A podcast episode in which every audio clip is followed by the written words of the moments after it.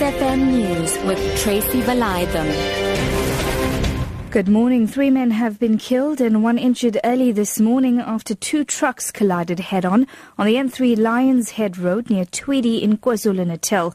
ER24 paramedics along with other services arrived on scene and found the two trucks at the bottom of the roadside embankment.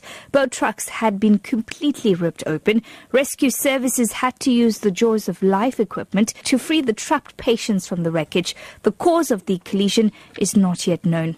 South Africa is likely to lose an estimated 1.4 billion rand of tourism revenue this year, according to a recent study by the Tourism Business Council of South Africa.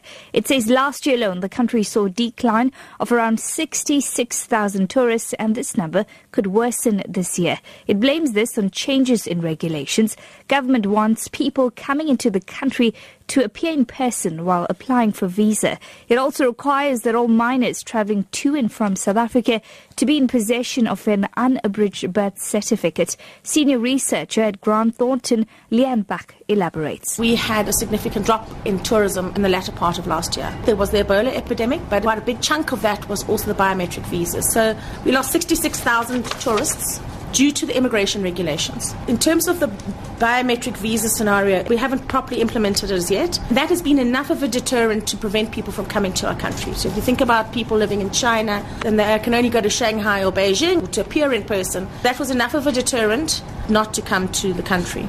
One of the well-known Delmas 4, Neo Potsane, has died. Potsane died earlier this morning at the Heart Hospital in Pretoria. Potsane left South Africa in 1977 for Lesotho and joined Umkhonto weSizwe before he relocated to Mozambique. His brother Hugh Saki Potsane says Neo complained of chest pains last week and was admitted to hospital. He took some tests, and from there they found that even the heart is swollen, it's not pumping the blood over. After a week, so he went back to hospital. And then when he went there at the heart hospital, it was very bad. The whole face was swollen. I don't even know uh, how many machines were trying to save his life. When we went there Tuesday, we even had a hope, you know, by today or before Friday we will be discharged.